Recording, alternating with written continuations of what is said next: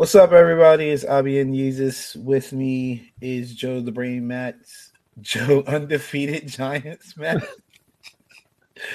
oh my god! And I'm we, gonna uh, roll with it as long as I can. It might yeah, yeah, week, for for another we'll week. See. You're right.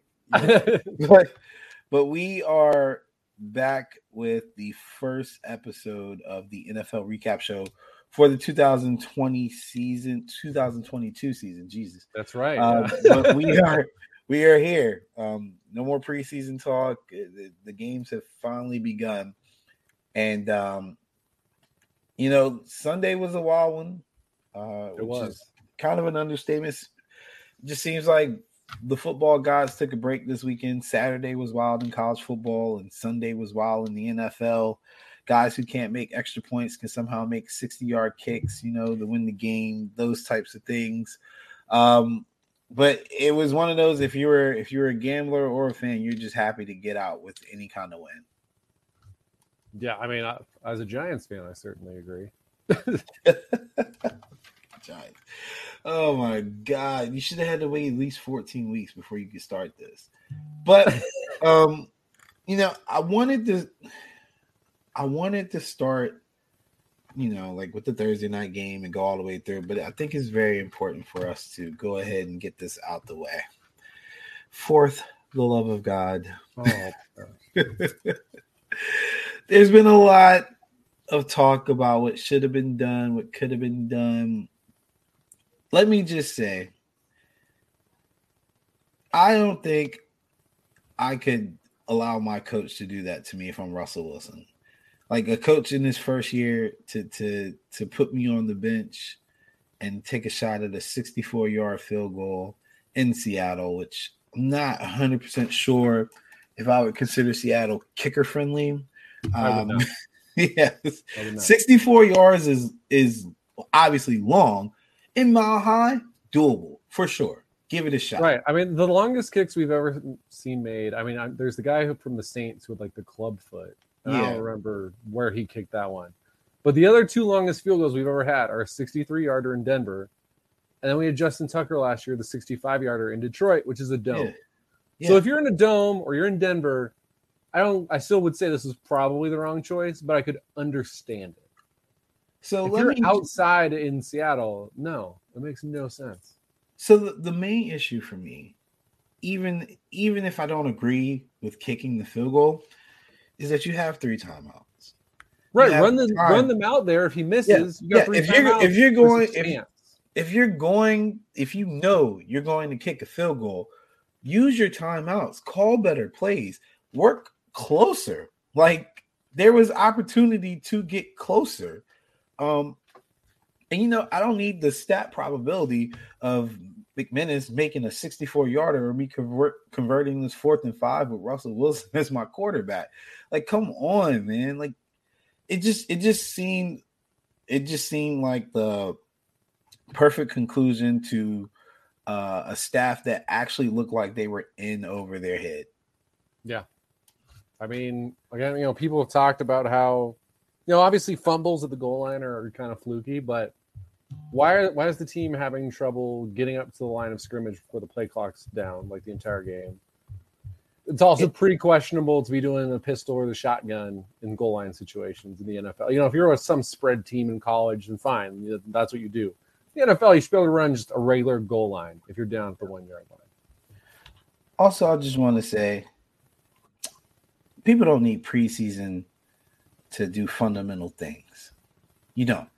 You don't need preseason yeah. to line up in the right fucking spot. That's practice. The, the, yeah, that, that part should be regular. It's like when you get an exotic blitz or something, it's like, yeah. sometimes you, you can't fully prepare for that unless you're in the games. But knowing where you line up on offense, yes, that should be that, that should be yeah. Like prepared. people, people were like, I saw some people saying, "Oh, this is why certain teams need preseason," which was like the the it was like the thing, the go-to excuse for this for this first week. Whenever a person played back, Joe Burrow, when we get to his game, I mean, the Joe well. Burrow one is the. I mean, you. I guess you could make arguments about the line because they're new, Yeah. It's like Joe Burrow's working with the same receivers. Yeah. Joe Burrow himself same doesn't, offense. No. doesn't need preseason to, to tell the difference we're, between we're pretty big white. Joe Burrow guys, yeah. And yeah, black and white jerseys and orange and black jerseys. not, no, unless so he's had ridiculous. some terrible damage to his eyes. That should yeah. be a, a But but for this segment, fourth, the love of God, I just beg coaches, please be decisive and be smart. Maximize, maximize your probability to win the game. If you really want to win the game, a 64 yard field goal is not the way to go. Right. In, Don't in something that's happened once ever. In no scenario. Once in the history of the NFL. And the thing that really pissed me off is that he uh, chose to use the timeouts after he turned the ball over. Then he wants to be petty and extend the game. For what? For what? You got a better chance of making. I I'd be like, goal. let's get out of here. Like, I don't need to like have the announcers talk for an extra two minutes about how stupid I am. You have a better chance of making a 64 yard field goal than you have of a snap being fumbled uh, for a kneel down. Like yeah. ridiculous. The worst part about it too is like you you've pointed out both here and on Facebook that you don't really need the analytics on this one. You don't. like, like this is one of those ones where like all the crazy old school guys that I'm like, God, I hate this guy. He punts on fourth and one every time. Those guys would have gone for it because this is that simple of a choice. Like, there's a very real chance that there's only one coach in the NFL who would have done that last night, and it's Nathaniel Hackett. I, I would bank on every single other coach going for it. The worst part, the worst part of all this too, is that Hackett came out and said he feels like you know I made a mistake, and Russell Wilson and McManus are still out here defending his honor. Like, bro, it's a stupid play. It's a stupid move. Like, it's not I, what I you pay. Like, it's not what you pay that much money for a quarterback for. No, I, I, I respect what Aaron Rodgers would have done.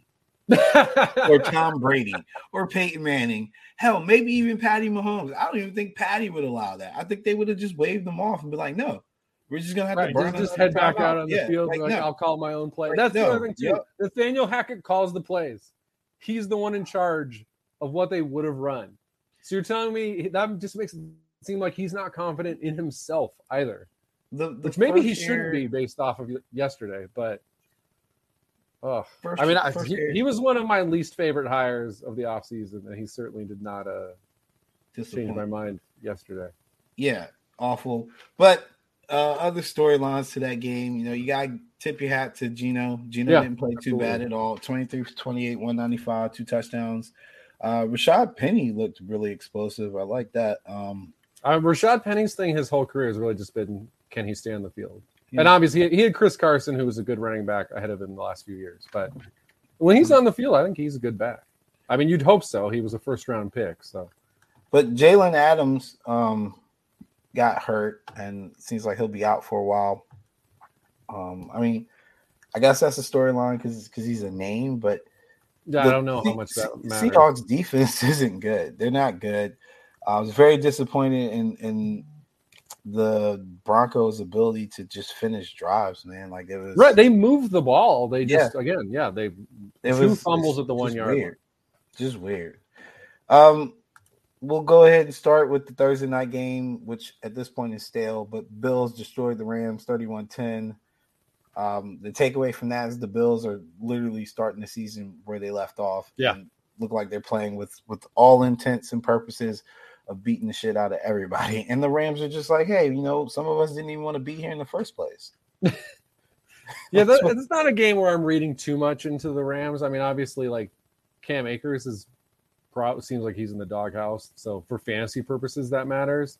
We'll see Allen Robinson because obviously it wasn't uh, a great uh, sign that he was out there the entire game and saw saw two targets and one of them was like the last play of the game. But they're playing the Bills. It's one of the best defenses in the NFL. It's obviously one of the best offenses. So uh, we'll we'll wait to see what the Rams look like against Atlanta before I make any pronouncements on them the real takeaway is just yeah, Buffalo looks like the team that was a play away from the AFC Championship and potentially a Super Bowl last year. They're they're ready to go. Ken Dorsey, obviously, you know, hats off to him. He's taken over as offensive coordinator. and uh, they do not look any worse for wear with him calling the plays than they did with Brian Daboll. Yeah, I'll be I'll be monitoring the Rams' efforts. Um, the NFL is a, a funny sport. Teams will get blown out one week and turn around the next week and be super motivated and yeah. and, and return the favor. So um, yeah, I'm not gonna read into it too much. Yeah. I mean, the Rams just look like they just really didn't want to play it on that particular day. um, my favorite game of the week, Patriots, Dolphins. Dolphins won 20 to 7. I am I am just so happy to see the Patriots just look like just utterly embarrass themselves, just look like crap. it, it warms my heart to see that Mac Jones is basically a dud. And it's not all his fault. I feel that feels a little strong after just one week of uh No, man, it's not even because I didn't think he was that great. I didn't think he was that great last year either. He's a dud. Um it warms my heart to see the, the greatest coach of all time and his his tree of Patricia and Judge just look like they just don't know anything about offense. It's great. I mean, it's great. I couldn't think of of a better team um, for this to happen to than the Patriots. I feel like the organization deserves this. I mean, I obviously I, I agree with you if the offense continues to look like this. That, that oh, know, it's going to. It ain't going. There's no, no one to blame but themselves if you're yeah. Again, you're rolling with Matt Patricia calling the plays, and then if not Patricia, Joe Judge. That's a you know, again, any Giants or Lions fan would tell you, and again, that that's a bad choice. And that's before factoring in that neither of them has a real offensive background. But I mean, I, I think this game was actually a little closer though than the final score. I mean, the, the Patriots move down the field the very first drive. Uh, Jones throws up a ball into the end zone for DeVante Parker. I'm not sure which corner it was, but a great job by the Dolphins corner. Who slaps the ball into the yeah, air. Yeah, it was a great job by them. And then also, I mean, what the end of the half? I mean, in contrast, again to Hackett, Mike McDaniel's has a fourth and seven, and he says we're going to go for it. And they from midfield, and they score a touchdown on the play. So, I mean, that's two plays that are a 14 point swing in a 13 point game.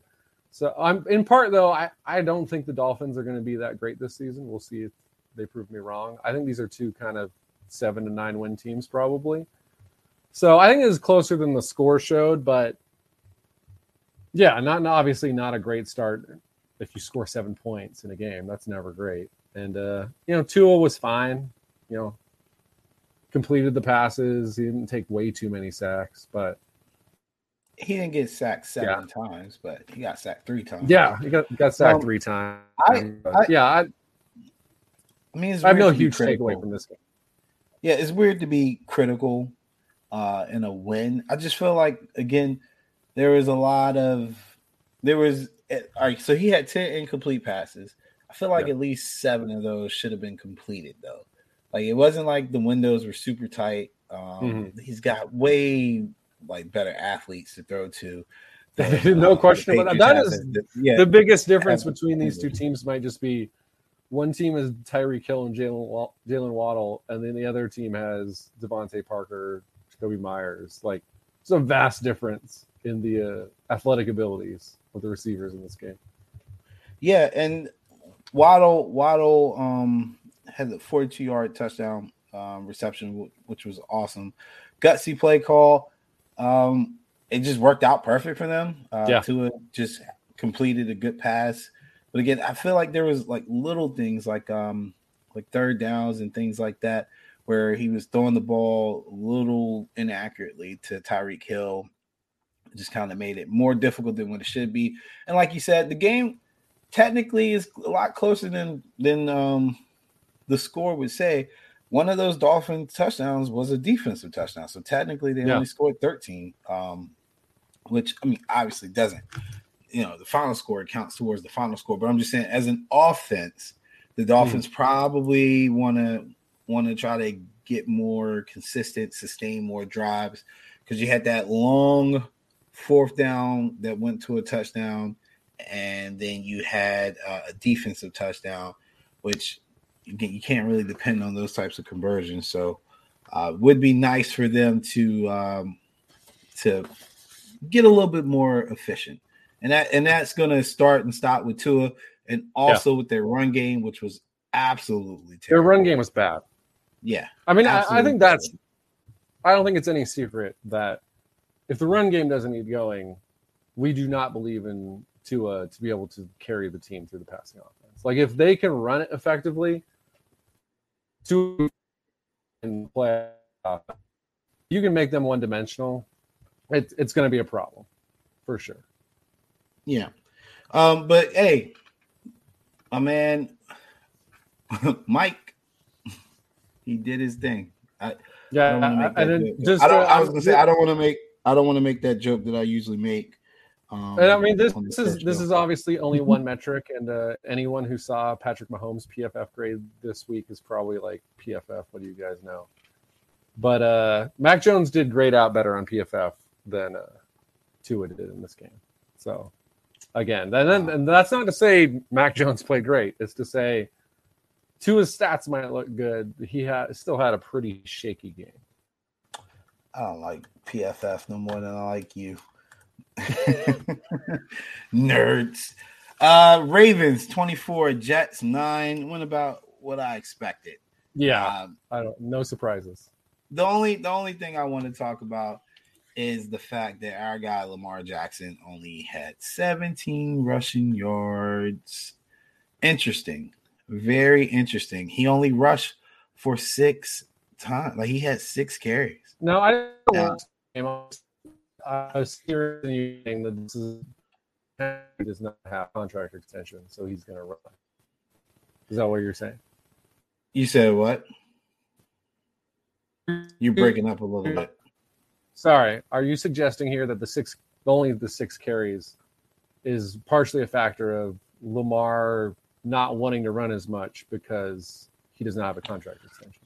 I don't know if it's Lamar not wanting to run or them just not wanting to call the run plays because I mean, I would say it's smart not to call the run plays because they're yeah, playing the Jets. Yeah. And why put Lamar at any risk against the Jets in week one? I mean, and he passed I fine. Mean, I mean, because it's a staple. It's a staple of your offense. 17 for 30 is not passing fine.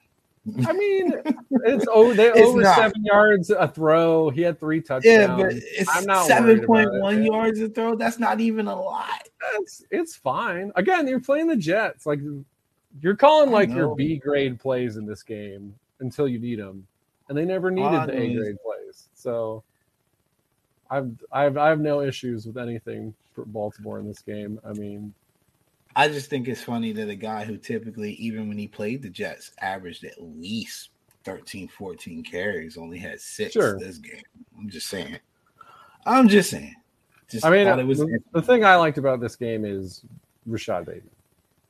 He's got a 55 yard touchdown. That's what I want to see. Give me more Rashod. And De- Devin Duvernay, really nice game. So if they can actually get the multiple receivers, especially involved in the offense, that would be a big change from what we've seen at any point. And on cue, Kyle Fuller out for the season because that's just what the Ravens do. They just lose players, especially um, DBs. Yeah, it's, it's wild.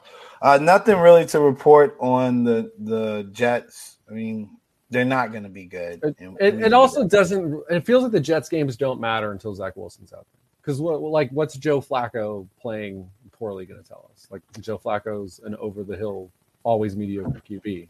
Yeah. Until well, once Wilson's out there, then it becomes the question of can this be the guy, or are the Jets finishing four and thirteen and trying to get Stroud or Young? So until week four, they, bet, they better, they better not go for a quarterback, man. Give Zach at least at least to the end of his rookie contract. I mean, if if you're drafting that high though, that's going to be tempting. I mean, you know, Cardinals for whatever we're going to say about Kyler Murray later. Like, hey, I don't think they regret pulling the trigger on him instead of trying to. uh Shoot, why am I blanking on his name? Who was who was who's the UCLA QB? But that was Rosen, but that yeah. was um that was more because of the coaching switch that they made, though. Like, I mean, that was partially it, but like if you had any faith in Rosen, then you're trying to hire a coach you think can develop Rosen. And I think the fact that they had none is why we're the Cardinals did what they did. Yeah, and apparently, what I saw that like Robert Saleh said, he's like, you know, he's keeping track of the the doubters. Uh, so I yeah, mean, he did say that. Good, good for him to have confidence, I guess. But I, I can't say I share it. I'll shoot him an email. Not this season, anyway. Saints 27, Falcons 26. For everything we talk about the Lions and how they find a way to lose games in the end, I don't think anybody has as much pain as Falcons fans. At one point, it was 23 to 10 heading into the fourth quarter. Well, then it was even 26 to 10 in the fourth quarter because oh, they, 26 they kicked in the fourth. Because they yeah, they kicked the field goal with let me look it up. Uh, 1241 to play in the game. They kicked the field goal to go up 16. So, yeah, if you're up 16 with 12 and a half minutes left at home, you should come away with a win, obviously. I'm disgusted that Drake London had a decent game. Yeah, not bad. Yeah, not Although the, the, Saints were clearly focused on taking away Pitts in the passing game. And that's what you got to do. That's what you got to do. And shout out to my boy Jameis Winston. No interceptions, baby. That's what I like to see. Did you see his splits? Oh, from like the first what three yeah. quarters, fourth quarter? Yeah, yeah, wild. Yeah, let me go ahead and read that off real quick, man, because you know that's my guy and we might not get but two more weeks of good play like this. but the first three quarters, Jameis Winston was 10 for 18 for 56 yards and no touchdowns. In the fourth quarter, my guy went 13 for 16, 212 yards and two touchdowns. Went nuclear. Yeah. James James. I mean, and you really saw the the upgraded receiving corps in that fourth quarter because everybody was making plays. You had Landry making plays, Michael Thomas you know, beating AJ Terrell to a ball in the end zone. Olave had a nice one. I mean, yeah, they, they were working. And Alvin Kamara really did not do anything in this game. So he hasn't. This this was very much a Jameis game. Well, Taysom Hill had a 57 yard run because they're still using him, which I guess worked out. I mean, for the Falcons, I think the interesting thing was Cordarrelle Patterson getting 22 carries, which even last year when he was kind of the breakout guy, we weren't seeing him getting heavy amounts of rushes. So I thought that was interesting. He was really productive in that. Um, it was a curious choice that on the uh, their chance to ice it, they did not have him out there on the field. Although I'm not sure it mattered because they had a uh, fumbled snap on their third and one there. So that's also just feels very classic Falcons. Is you have a chance to ice the game and you muff the snap and the Saints get the ball back and win. So it matters. It matters because we're once again first year head coach. Well, second year head coach in this. Oh, is he second year? Oh yeah. Yeah, uh, this is year two with Arthur. All right. Well, that's that's even worse. Then you definitely have no excuse. He's your best player. Right. It's like even if you don't have, you don't call a play for him, you have him out there for the defense to account for, at minimum. So I, yeah, I can't say I understand that one. Um, again, I mean, week one, the main thing is always don't overreact to anything. I'm not sure there's anything to overreact what? here. There, like, there's definitely things to overreact to. The Saints are going to take game, down the Bucks. yes, the, the Saints, Saints, are going to take down the Bucks. I mean, they might this week because they're Listen playing at home. Me. I got it all planned Tom Brady out, can't bro. win in New Orleans, but no, they unless it's the playoffs. They're gonna, they're gonna. Ha- Gisele's gonna show up in a Saints uniform and it's gonna throw Brady off. I got it all planned out. Trust me. Browns 26. So. Browns 26, Panthers 24. Let me just say from a gambling aspect, this game sucked. I had the Panthers money line, and then I like for three quarters, I was like, why did I bet Baker Mayfield, man? And then and yeah, then, he had a very Jameis type of transformation yeah. there at the end. And then again, people missing extra points but making kicks from the logo. Like, what are we doing? What are we doing? A rookie was, kicker too. Yeah, I was so pissed. That's the Bama. Was he Bama's kicker? Was he Bama's kicker? I'm honestly, I'm not sure. I can't. I can't. Um, every year, I'm surprised by the rookie kickers because I've like never heard of them because I don't. Yeah. pay attention to kickers in college. But I mean, he he came through clutch, man. That was that was a big kick, well deserved. Um, Baker does still suck though, and I know. listen, I know Ronnie said some uh, stuff. Cade York went to LSU real quick. There you go. Oh, he went to LSU. Yeah. All right. I was gonna say I know I know Ronnie uh, mounted a semi defense for Baker, but I mean, dude, you were you were a top draft pick. You went to a team that had weapons and a, and the best running game in the league for the for at least most of your tenure as a starter. You have no excuse to be bad unless you are bad. like Landry goes to the Saints and he's got over 100 yards receiving in his first game. You couldn't even get him the ball three times. And then Jacoby Brissett just beat you.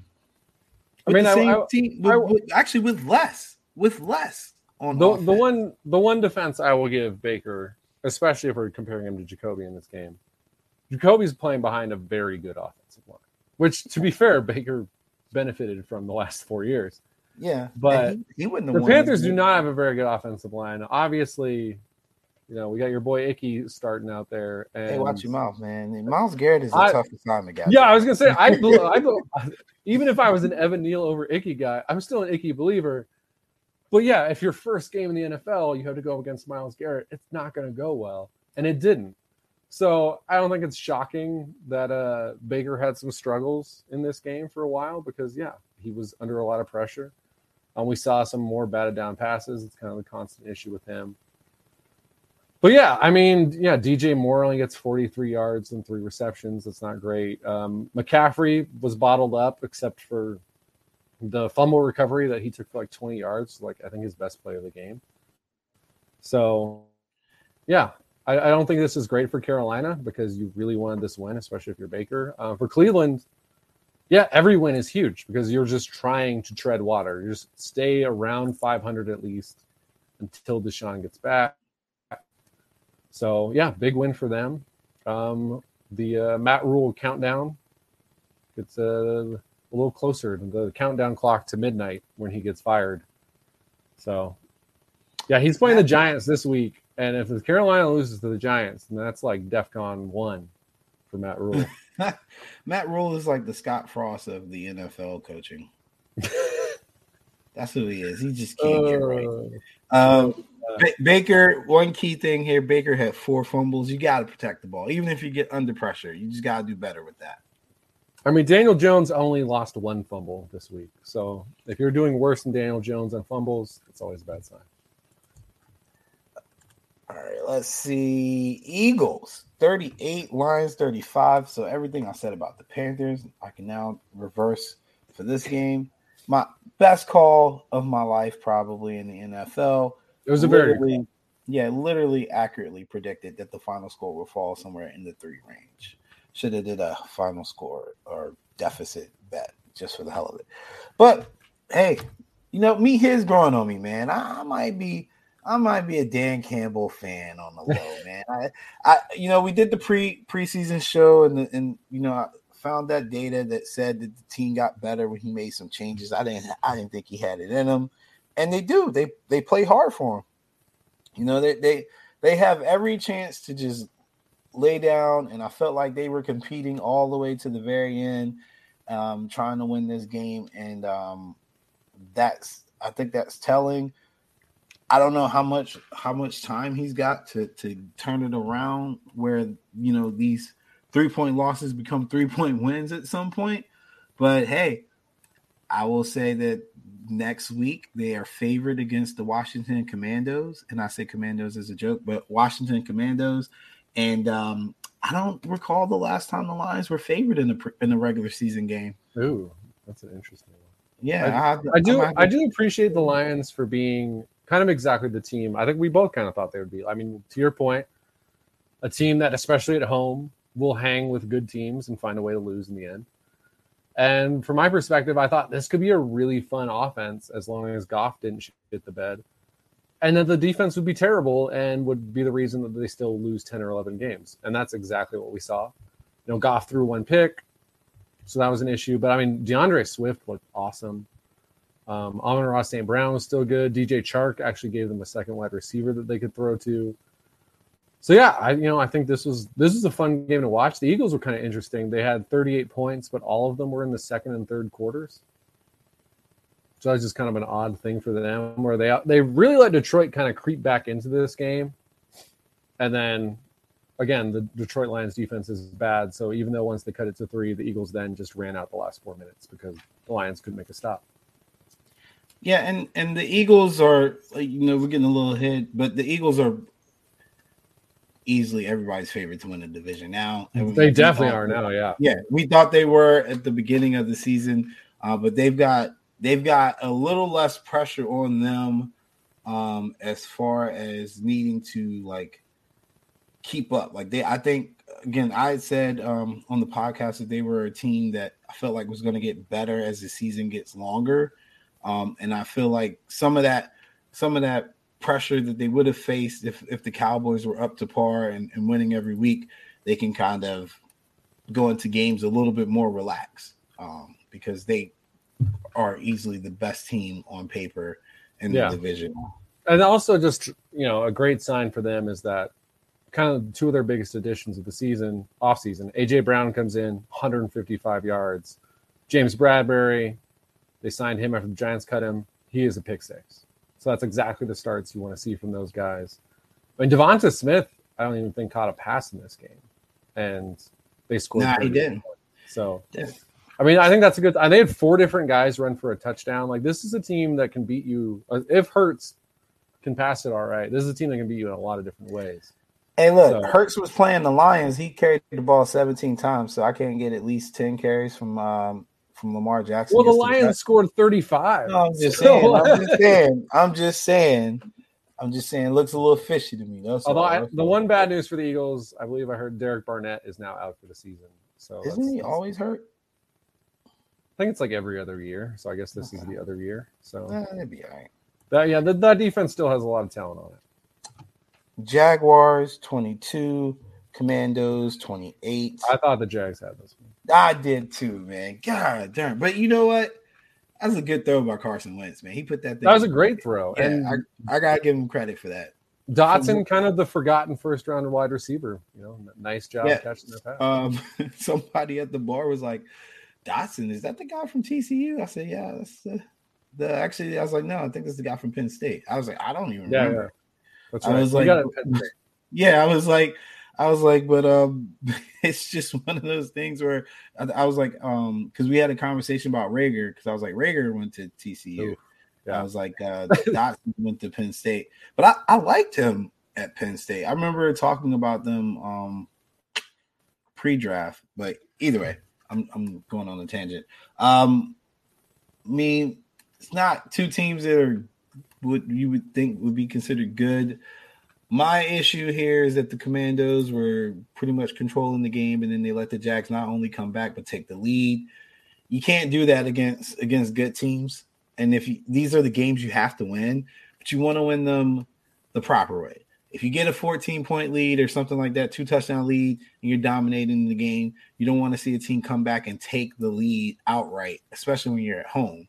It just just seemed a little shaky there for a second. Um, the vintage, uh, the vintage interception from Carson Wentz on a what the fuck though? I think it was like a screen or something this time. you just like you got you just want to cut those things out. Um, but at the end of the day, you can't argue with the results. A win is technically still a win.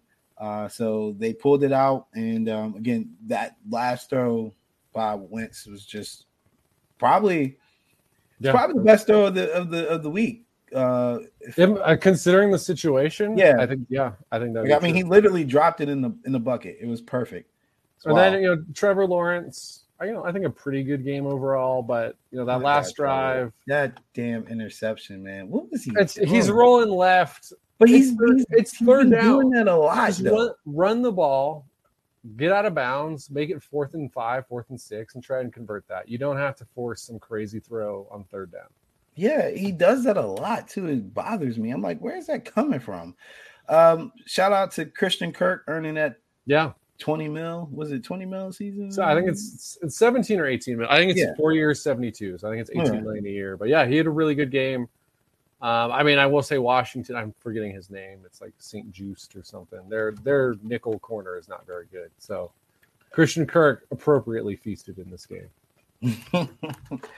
Um, and uh, shout out to James Robinson for uh, coming back and Yeah. looking really good and have, having the clear lead as far as carries go in that backfield. So good for him for not just ceding this job to Travis Etienne. Niners 10, Bears 19. Bullshit. Nah, I, didn't Um, watch much of this. Obviously, I watched. I watched most all of it, honestly. You you Um, suffered through this game. Yeah, well, I mean, I went to the to the um well, they were the John Doe's last year or the year before last, but I went to the game in DC when the Niners played and it was pouring down raining, and I just felt so bad for the fans. I don't know if you saw the clip of the guy with the popcorn and the water just gushing down. I was like, "You poor soul." Me and my fa- me and my father were at that. We were at that game. It it was the same kind of like just like it was raining like two inches in an hour, and we were the second row. Like we were super close to the field.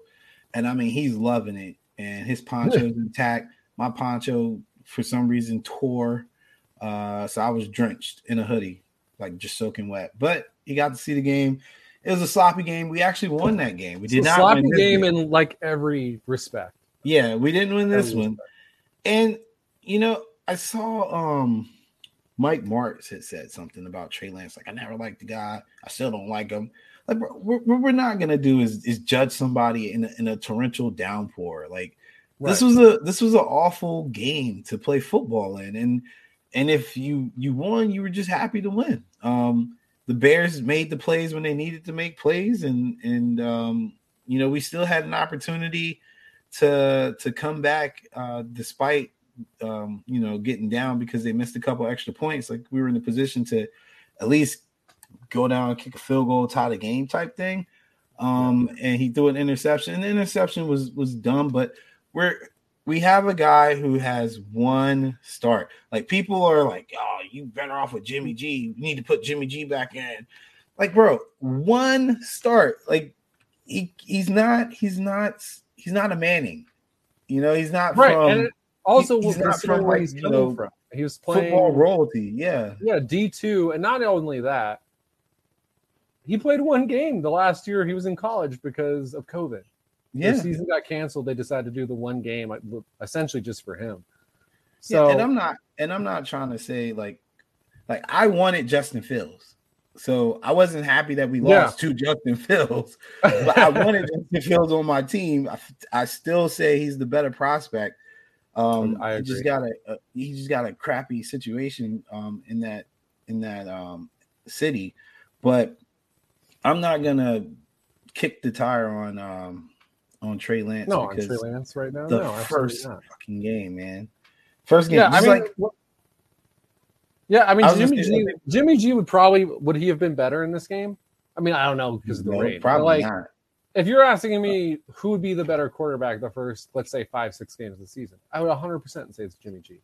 The question is, can Trey Lance be significantly better than Jimmy G when we're in week 14, week 15? That's what you're playing for. That's what you're tr- you're trying to raise the ceiling of this team, because we've seen it with Jimmy G, and the team's ceiling's pretty high. They almost went to a second Super Bowl last year, but the way they got there was they had to play in a snowstorm in Green Bay and have play the worst special teams in the NFL to take advantage of. That was the only way they got that far. The point is Jimmy G is just he's not the guy unless you get every break or you have a dominant defense. So Yeah, yeah, I he's mean- not even a guy with a dominant defense because we lost to the Chiefs. right, but I mean like you like that's what it takes to get close with him is it has to be every other aspect is working top notch. Potentially with Trey Lance, that's not the case. And that's why you do this. Like I don't I don't see why you'd want to continue to roll out Jimmy G for those people who say stuff like that. Like yeah, Also- it's worth the risk. Also, you know what like annoys me? Like one of the I guess a DB or somebody on the Bears said like uh they beat the Niners because they made Trey Lance play quarterback. He led our team in rushing, you idiot. Like so you he he basically did everything he had to do.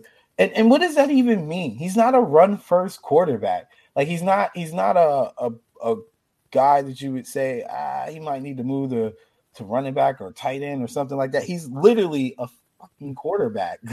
it's like it was pouring down raining, so that's why. And I was like, that's why. I, It- it's not like Fields looked good passing the ball in this game. yeah, I mean, eight of 17, he had decent yardage, but like, well, considering he only threw 17 passes. He had 121 yards. But yeah, I mean, neither quarterback looked good, and it's not a surprise. They're both young guys playing in a like torrential downpour. Mm-hmm. like no one, no one was going to look good in this game. That was just the way it was. Like you said, it's the type of game where you're just hoping you come away with the win, no matter how ugly it is. And that's what the Bears did. So good for them. But again, of all, again, I would say week one, pump the brakes on everything. But of every game this week, this is the one I would take the least away from because the likelihood either team plays a game that looks like this again the rest of the season is very low. Colts 20, Texans 20. Oh. What? Ties? Uh, you know, I'm very proud of fans in the NFL because this is probably the first year that we haven't had somebody go, wait, you can tie? Because usually that's that. So right, everyone knows now, finally. Yeah, shout out to everybody figuring that out. Um, can you believe somebody lost their job over this game? Jesus. I was pretty surprised because as far as I remember, Blankenship's been a pretty good kicker throughout his time with the Colts. I mean, I'll have to double check that, but mm. And it's not like he missed multiple field goals, which is normally what happens. He missed one. It was a big one. He should have made it. But yeah, I'm surprised that one missed field goal in week one gets you to, to lose your job, which that that scares me a little bit. Like, nah, bro. If you're a Colts fan, like their team's kind of feeling this desperate that they're like, oh, you're out. Heads will roll. Yeah, I don't, I don't like it. hey, Texans, Texans just continue to impress me. Be competitive. They should have won this game though. They sh- they shouldn't even. They're up they twenty to three in the fourth quarter. Yeah, but they shouldn't win any game. They're still bad. That's fine, but and also listen. I mean, I I hate the decision by Lovie Smith at the end of this game, in in overtime. I'm gonna call you racist. no, I, I was like, I was like, eh, like go for the win. You're yeah, you're, on borrowed time. You're not supposed only... to. Yeah, you're not supposed to be here first and foremost. Yeah, and it's not gonna. It, like you're not gonna get fired because you went for it. right, you you're probably, probably gonna get fired because your owner is in love with Josh McCown. Yeah, but like Frank Reich would have hundred percent gone for it. Man, he literally what, had the what, same situation like three years ago against the Texans. He went for it and they lost, and he lived with it. Yeah. Like go I hate punting. Like listen, if it's the end of the season and a tie will like helps you, I get it. Fine, punt the ball there. But man, if you have a manageable fourth down and it's week 1 and you're coaching the Houston Texans, go for it. Try to get the win. Like it's again, like you said, as much as the Texans should have won based on the lead they had, no, no one went into this game thinking Houston was probably going to win. I mean, I'm sure a bunch of people got eliminated from eliminator pools because they took the Colts. So yeah, just go for it. You only live once, Lovie. Like, come on, go for it, man. Jeez. Davis Mills, not not bad. As much as I continue to be a Davis Mills long term doubter. Mm-hmm. So, we live, we live in today, man. That's all that matters. Yeah, he was he was good. He was better than Joe Burrow. No, I'm joking. Steelers 23, Bengals 20. My man Joe Burr, he ain't have a good game. This a rough one. Uh, yeah, but they still almost got through it. My big takeaway, and I'm gonna keep saying this until they get this man upright. How do you get sacked seven fucking times, man? Like he takes so much punishment. Remember in the preseason, I said I don't think he's gonna make it through the through the season he's on pace for more sacks, which again this week one, but I'm just saying he's on pace for more sacks now uh, this year than he had last year. That's and and and they're not all him holding the ball. He just doesn't have enough protection. I, I will say though, I heard this on uh, the Athletic post game pods that he only got pressured on a quarter of his dropbacks, but he got sacked on 11% of his dropbacks. So that's almost half the time he got pressured, he got sacked. So that is a decent amount on Joe Burrow. Like you, or is it, or is it also by play design because they're running their routes too deep?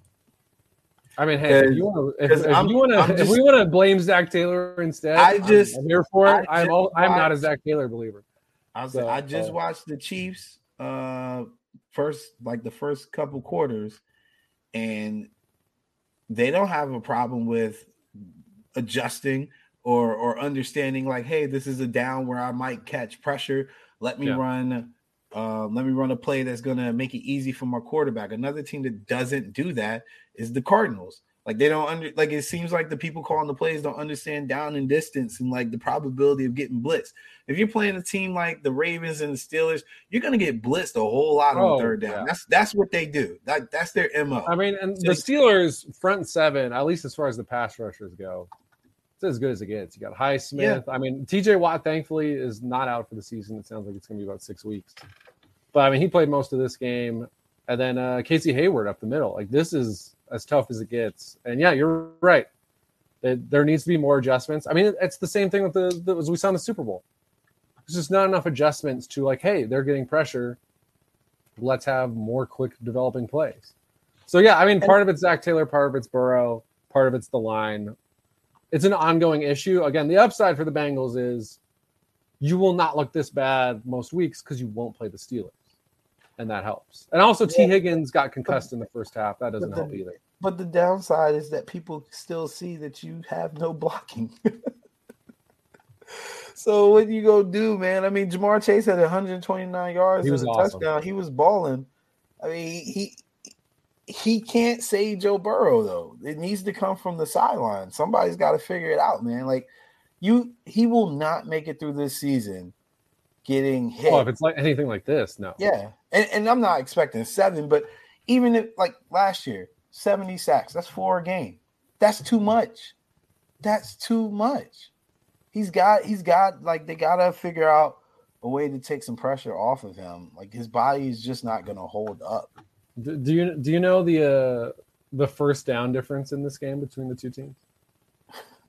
Um the first down difference. Between... Yeah, t- take a guess. How many more first downs the Bengals had than the Steelers? I'm looking at it now. the Bengals had 32 first downs and the Steelers had 13. that's pretty crazy. That's insane. I mean, the Bengals yeah. ran 94 plays, which is yeah. that's like college where you're stopping the clock on first downs and you're running a, like the hurry up offense all game. That's insane. 94 plays. I mean, I think the upside for the Bengals, again, the downside is yes, they still have the biggest problem they had on offense last year. The upside is Burrow threw what was it? Was it four picks? Yeah, yeah. four picks. It took seven sacks. So he basically combined him and Tannehill from that uh, game last year in the playoffs. And then you have a blocked extra point and a missed field goal. And the missed field goal in overtime was because their long snapper got hurt. So they had backup long snapper in, terrible snap. And you almost won the game. So it was kind of like, and again, T. Higgins is out with a concussion. It was like almost everything that could go wrong went wrong. You didn't force Trubisky into any killer mistakes, and you still almost won the game. So, but the downside not, not the end is, of the world. The downside is, is that you spent all this money on an offensive yes, line. You did do that. You were still getting your boy's bell wrong. That's I'm gonna keep. Uh, you know, I'm gonna keep track of it because I was like draft Sewell, which I mean, obviously was wrong, but still, still. I, I, I, will say too, though, that O line, a lot of it, like people have done studies and shows that the longer that guys play together, the better offensive lines generally do. So yeah. if they stay healthy, they should get better than this game. Have they done studies on people running? 15 yard routes in situations. Well, the, the downside is, yeah, Zach route. Taylor will remain the coach, and I think he's like the most mediocre coach in the NFL. So yeah, I I mean I, I said this on some like PFF thing that asks at the end of last season like what team is should be the favorites going forward. And I was like, it's Buffalo because I don't believe in Zac Taylor. The Chargers and the Chiefs play in the same division. So Buffalo. And then I had a bunch of like Bengals fans coming at me being like, "Zac Taylor is fine. He's really good. He just went to the Super Bowl. I'm like, seen seen a number of bad coaches or mediocre coaches make Super Bowls. Like, yeah. I mean, we do. They don't win, but yeah, they usually don't win unless yeah. they're Mike McCarthy. So, Mike. Yeah, I, I, I would say I will be surprised. I hope I'm wrong because I love Burrow, but I will be surprised if the Bengals make another Super Bowl with Zac Taylor as their head coach. Speaking of mediocre coaches, Raiders 19, Chargers 24. I like how you could be talking about. I assume you're talking about both coaches in this game, right? Uh, that, there's only one coach. That, there's only one coach that I would even bother criticizing in this game, and he All happens right. to be the All winning right. coach. Yeah, 19 to 24. Come on, man. You know they got a Thursday night game against the Chiefs. They're gonna find it to be not like it was last year. So I hope. Well, and the J.C. Jackson needs to be coming back yeah. to have any hope. And then also, it sounds like Keenan Allen's probably out. So yeah, I'm not optimistic about uh, their week two. Stay hurt too. That's my guy. It makes me mad. Blame the quarterback, bro. You know they had like I don't watch a lot of ESPN, and I'm glad I don't mm-hmm. because um, we were in the hotel room and um, somebody had it on, and they were there was a question: Who would you rather start your team with, uh, Justin Herbert or Patrick Mahomes? and somebody really made an argument for Justin Herbert. Like, what are we doing? Justin like, Herbert's not better than Josh Allen, who I think is the gatekeeper for, for good quarterbacks. No, no. Josh Allen is currently the gatekeeper for good quarterbacks. You're not better than Josh Allen. You don't get to talk about Patrick Mahomes. You you can't talk about Patrick Mahomes. I mean, I, I definitely agree with you that we can't be taking Herbert over Mahomes because I mean as good as Herbert was last year, I think he was really, really good. He's still a guy who's never played in a playoff game.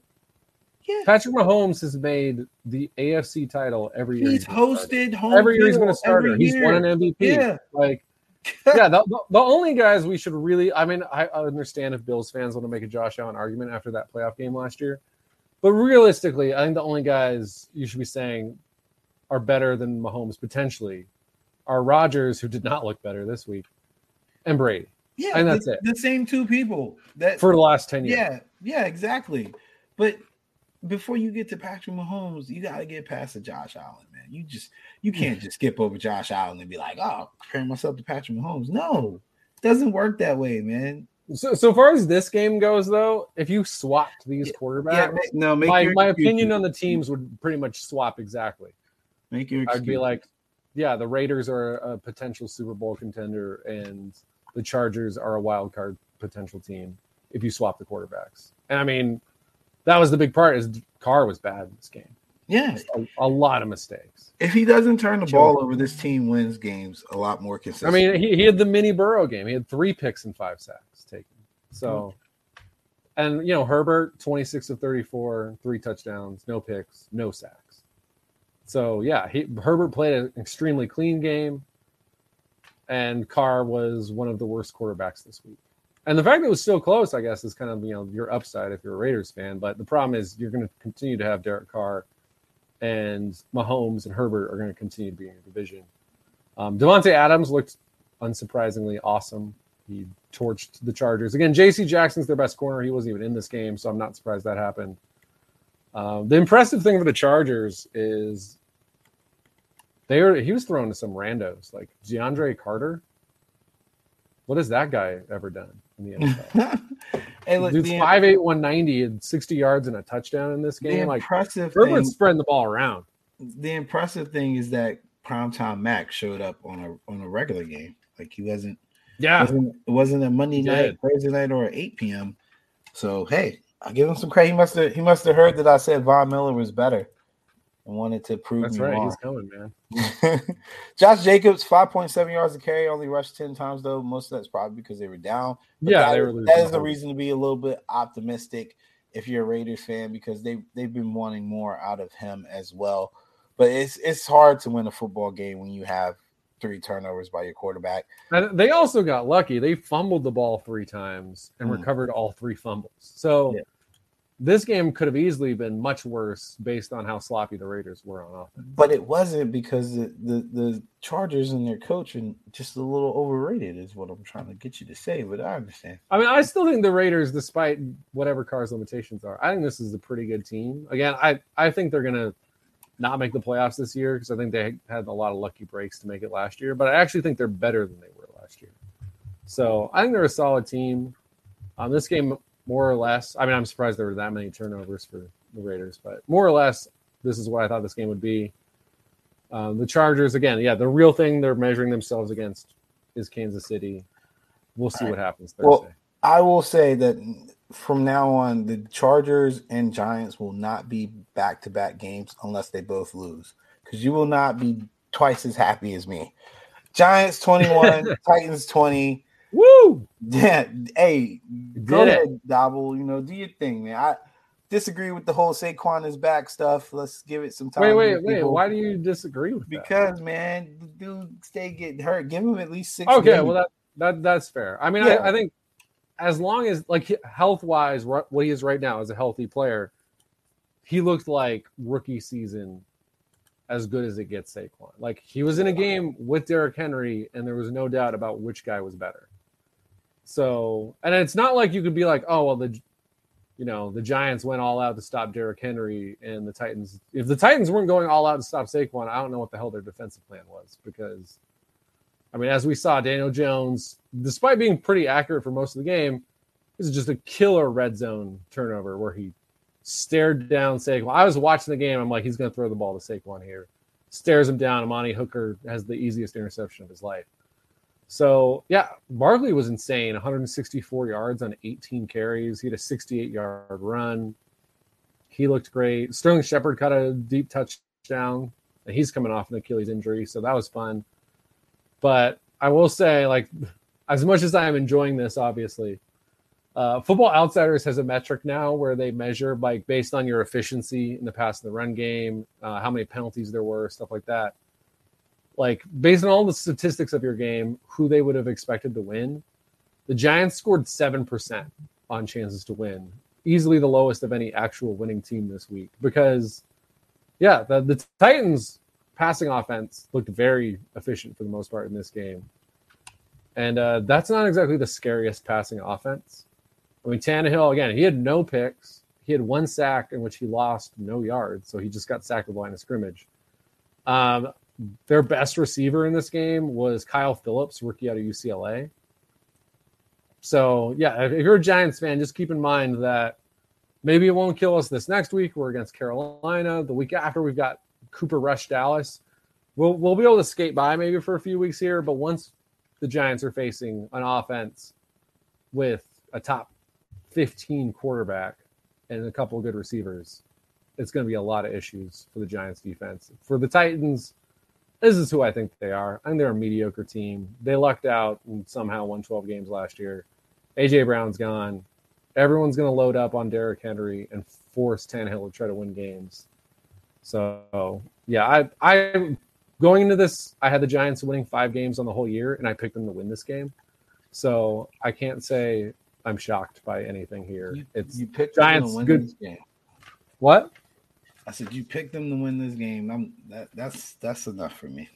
right. I, am not picking the Giants to beat teams that I think are very good. So yeah, not not shocked. The, the Giants fans should not be like, we beat the number one seed from the AFC. Don't don't be saying that. Just let's yeah. cherish the win. It's our second week one win in the last 12 years. It's the first time we're over 500 since 2016. So enjoy. Yeah, we have a coach who actually will do gutsy stuff. Um, Mike Kafka, great play calling on that last drive. Yeah, so there's things to be excited about. Those, that those back shoulder wheel routes too, which is yeah. So Daniel, yeah, Daniel Jones gets the win. I think uh, it took five sacks, which again, that's very classic. Uh, Daniel Jones, the Giants O line. The tackles were pretty good. I mean, Andrew Thomas, I think, is legit at left tackle, you, but you, our you, interior is bad. Offensive I like line. Andrew Thomas. I will. I will say that. I always, always liked him. Um, but it took five sacks and the coach to ask your quarterback, dude, what's your problem? Like, why are we doing that? Jeffrey Simmons is one of the Titans players I will definitely not besmirch. He is very good, and he destroyed our interior line, which was not a surprise. But yeah, the Giants, yeah, we cherish every win we get. I don't think there's going to be a lot of them. Titans, yeah, this is I think who you are. You're going to play a lot of close games. You'll win half of them. You'll lose half of them. You'll end up eight and nine. So I think that's where we're headed for both these teams. Well, I don't think the Giants are winning eight games, but Packers yeah. seven, Vikings twenty three. Should have been worse. I was honestly like in my head, it was worse because I like got up this morning. I was like, all right, let me look through the scores again. I was like, oh, that Vikings only scored 23 points. I was surprised. Yeah, I mean, the one thing I will say, um, in watching the game, there there were the elements of of the McVay system in the Vikings um game plan. Yeah. And it looked damn good. Obviously, Justin Jefferson getting 11 targets, uh, going nine nine receptions, 184 yards, and two touchdowns. Uh, Dalvin Cook, 20 carries, 90 yards. Um, and nobody talks about it, but Adam Thielen is.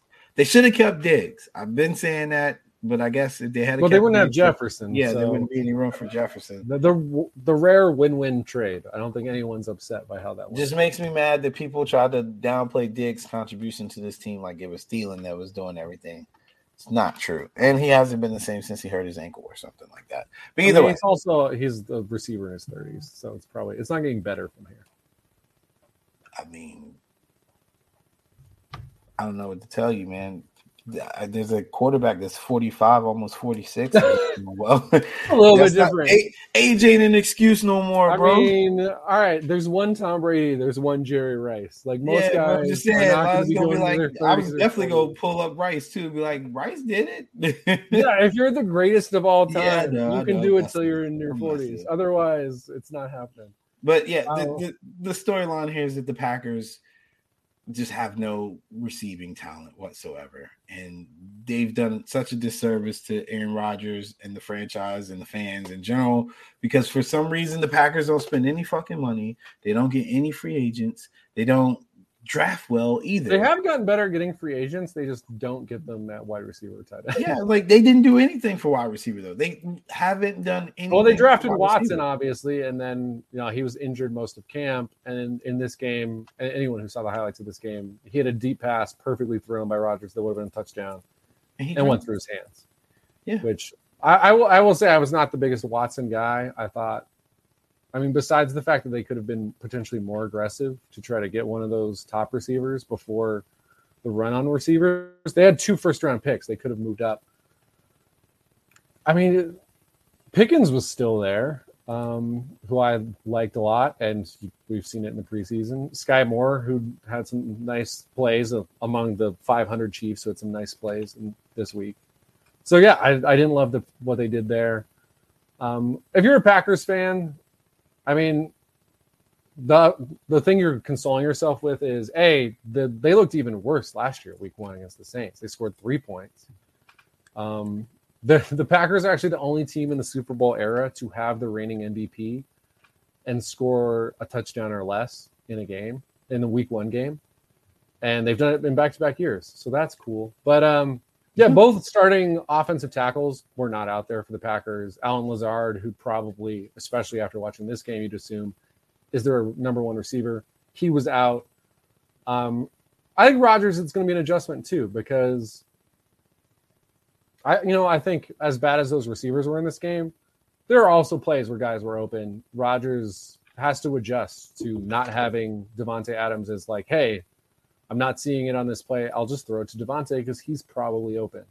He's gonna. It's gonna take time, but I I would bet on this team with Rodgers and LaFleur, at least in the regular season. I would definitely bet on them figuring it out. So I'm not worried about the Packers, but I would say if you are a Vikings believer, you know, double down right now because I think legitimately this offense is going to continue to look like this or even better. Because again, they had plenty of yardage in this game. They only ended up with 23 points, but yeah, Cousins looked.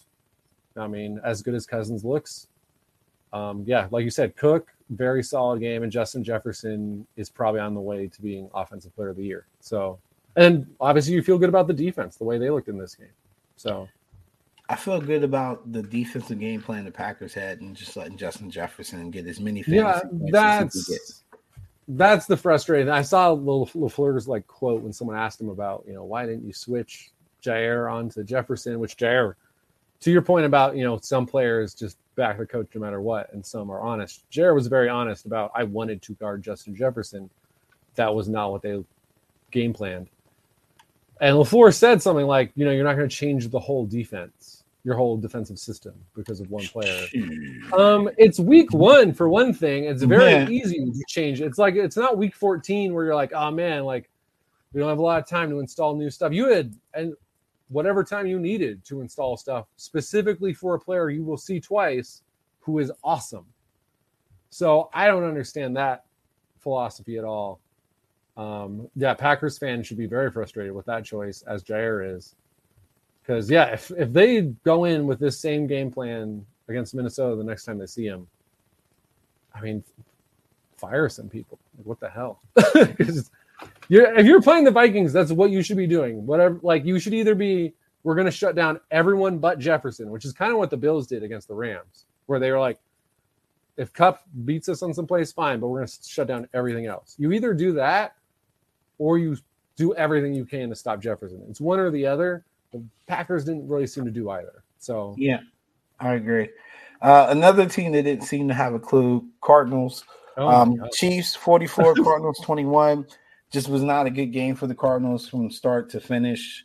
Um, I am There's nothing good to say about the Cardinals. Yeah, I'm on. I'm on the uh, IBN handle on Twitter. You can follow us at IBN. Um, and tomorrow I'll finish talking about the Chiefs offense. Um, just wanted to look at the offense and what it might potentially look like um, without Tyreek Hill. Obviously, didn't have any issues in the first game, but just you know, looking to see if there was anything that changed schematically. And, and to my understanding and what I'm seeing, it doesn't look like it. Uh, but the Cardinals just didn't have a clue, man. Like they just didn't match up well against the the Chiefs and were just overwhelmed. I mean, when the Chiefs score over 30, you're it's generally saying that you're playing a lot of man to man, which is not going to work against this team.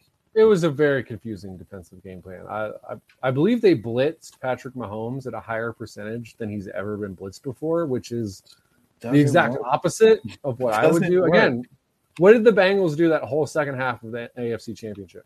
They rushed like three half the time. Yeah, dropping eight. Drop people. Yeah, that's what's worked. Obviously, you know, I think the way Kansas City made their changes on offense this offseason, letting Tyreek go. I do think they ran a little bit more heavy stuff in this game, but yeah, they, clearly came in like we're ready, we're going to be ready for teams to drop guys for doing constant, you know, too deep, and they didn't even really have to deal with that in this game because yeah, they played man, but even on the plays where they didn't blitz, Mahomes was torching them. There was there was nothing Arizona did in this game that slowed down Kansas City.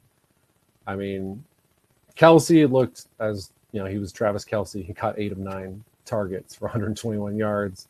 Juju looked good. Valdes-Scantling caught every pass thrown to him. Clyde Edwards-Helaire had two passing or two receiving touchdowns. Like this was ugly. And even the 21 points the Cardinals have, it's not even really real. They scored 14 in the fourth quarter when this game was way out of hand. So this this was the wor- biggest blow of the week. I I think it actually was by score differential. If it wasn't, it doesn't matter. This was legitimately this this game was not close from the get.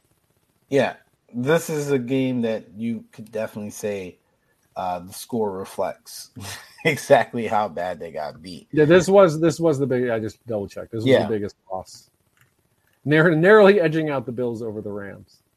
But the most embarrassing loss goes to our our favorite team out in Dallas. Buccaneers 19, Cowboys 3. Man, Dallas, Dallas, Dallas. Um just just start the McCarthy getting fired phase, man. Like just yeah. start processing his paperwork. And it's not all obviously it's not his fault that that got hurt, but as I said in private and I'll say it here, that game just looked like the Cowboys like or to me it solidified the Cowboys coaching staff does not understand how to use their offensive weapons. Like just the staff in general. The Buccaneers. I mean, the, the, Kellen Moore uh, head coaching uh, hype is definitely. Uh, oh yeah, that's that's out the window. I'm, hey, right and Ronnie, now. Ronnie, I know you watching this. You better go delete all your Kellen Moore coaching or pro coaching stuff. Like I'm definitely gonna post that. But here's my issue. Let's let's act like we didn't see that stupid reverse play on like the second or third play of the game. Let's just take that out of our minds you have a team dropping literally seven to eight people in coverage every single play on defense. You're getting five yards of carry. why would you not continue to run the ball? Like the Cowboys have been asking for old Zeke for two years. They finally get what looks a little bit like old Zeke, and they give him the ball what 10 times or something like that. They're literally dropping back in coverage, yeah, daring you to run the ball, and you're still trying to force passes. Like, and even worse, they're getting pressure when they're doing that. Yeah. It just made no sense. It made absolutely no sense. And I stand by my my um, statement that the only person in that entire organization knows the fuck they're doing is Dan Quinn. Everybody else is an idiot. And that includes my boy Jerry, unfortunately. Like they're all idiots. I mean, the, the really fascinating thing about Zeke running the ball in this game, his longest run of the game was seven yards. And on those 10 carries, he averaged 5.2 yards a carry. So basically, he's getting four to six yards every single time.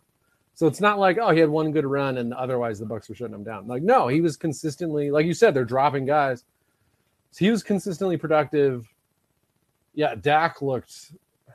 I honestly can't remember a game where Dak looked that bad. Honestly, um, it might have been one or two. I mean, on PFF, he was the lowest graded quarterback of the week, so below Derek Carr, who threw four interceptions and or threw three interceptions and took five sacks.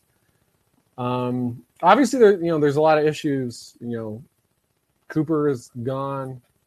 Um, Tyron Smith. I mean, I think that was kind of the biggest death knell to this offense prior to Dak being out for. We'll see. It sounds like they're optimistic that Dak could be back in like four or five weeks. But, I'm not listening to Dr. Jerry Jones.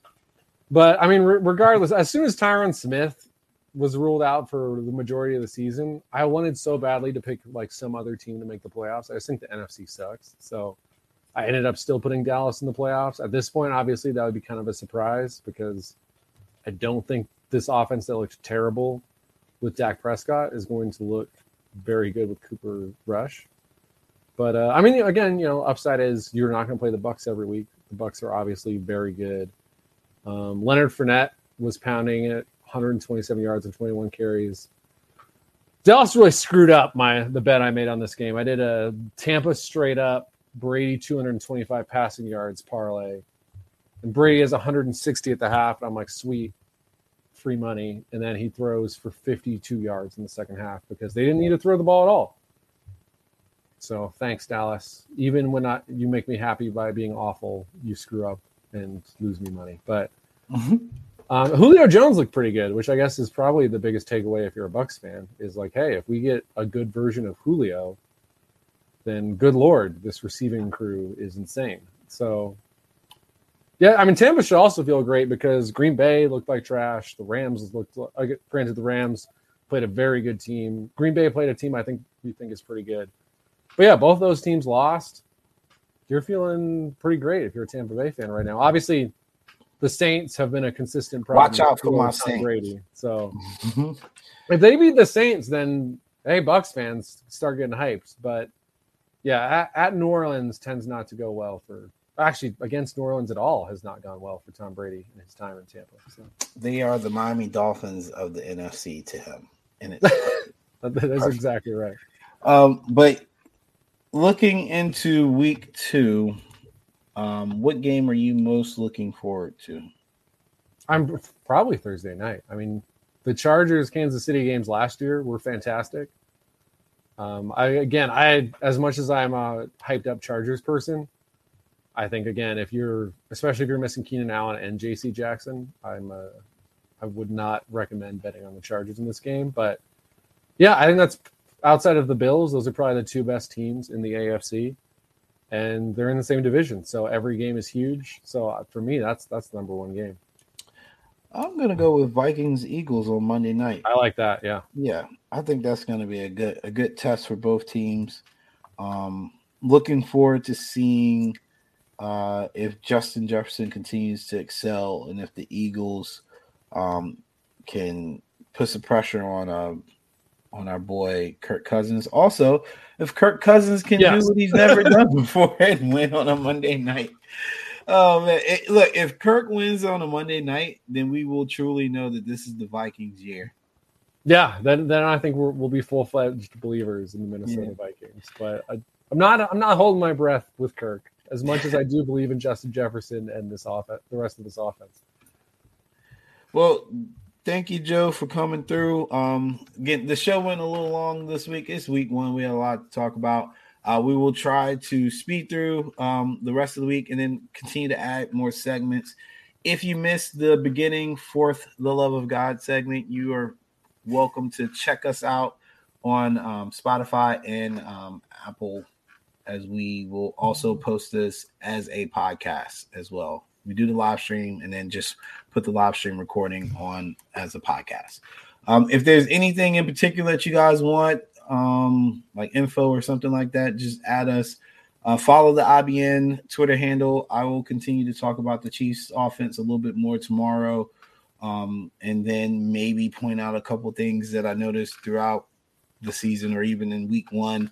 Like I'm very, I'm very curious to see um, the all 22s on the Broncos Seahawks because I think yeah. I think Russell Wilson left a lot of things um, undone. I think some of his throws were late, some of his reads were wrong, and um, the the basis of that offense shouldn't be that complicated.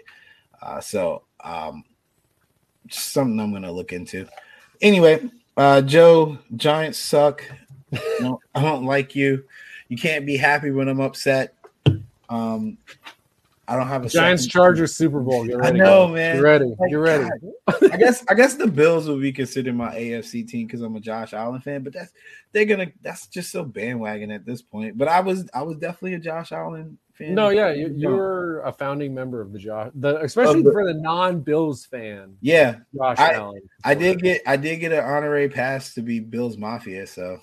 Yeah, so there you go. I mean, you may as May as well write it, depending on how uh, Trey Lance looks going forward. If I if I jump through a table now, I can't get up though. All right, bro. I'll catch you later. later.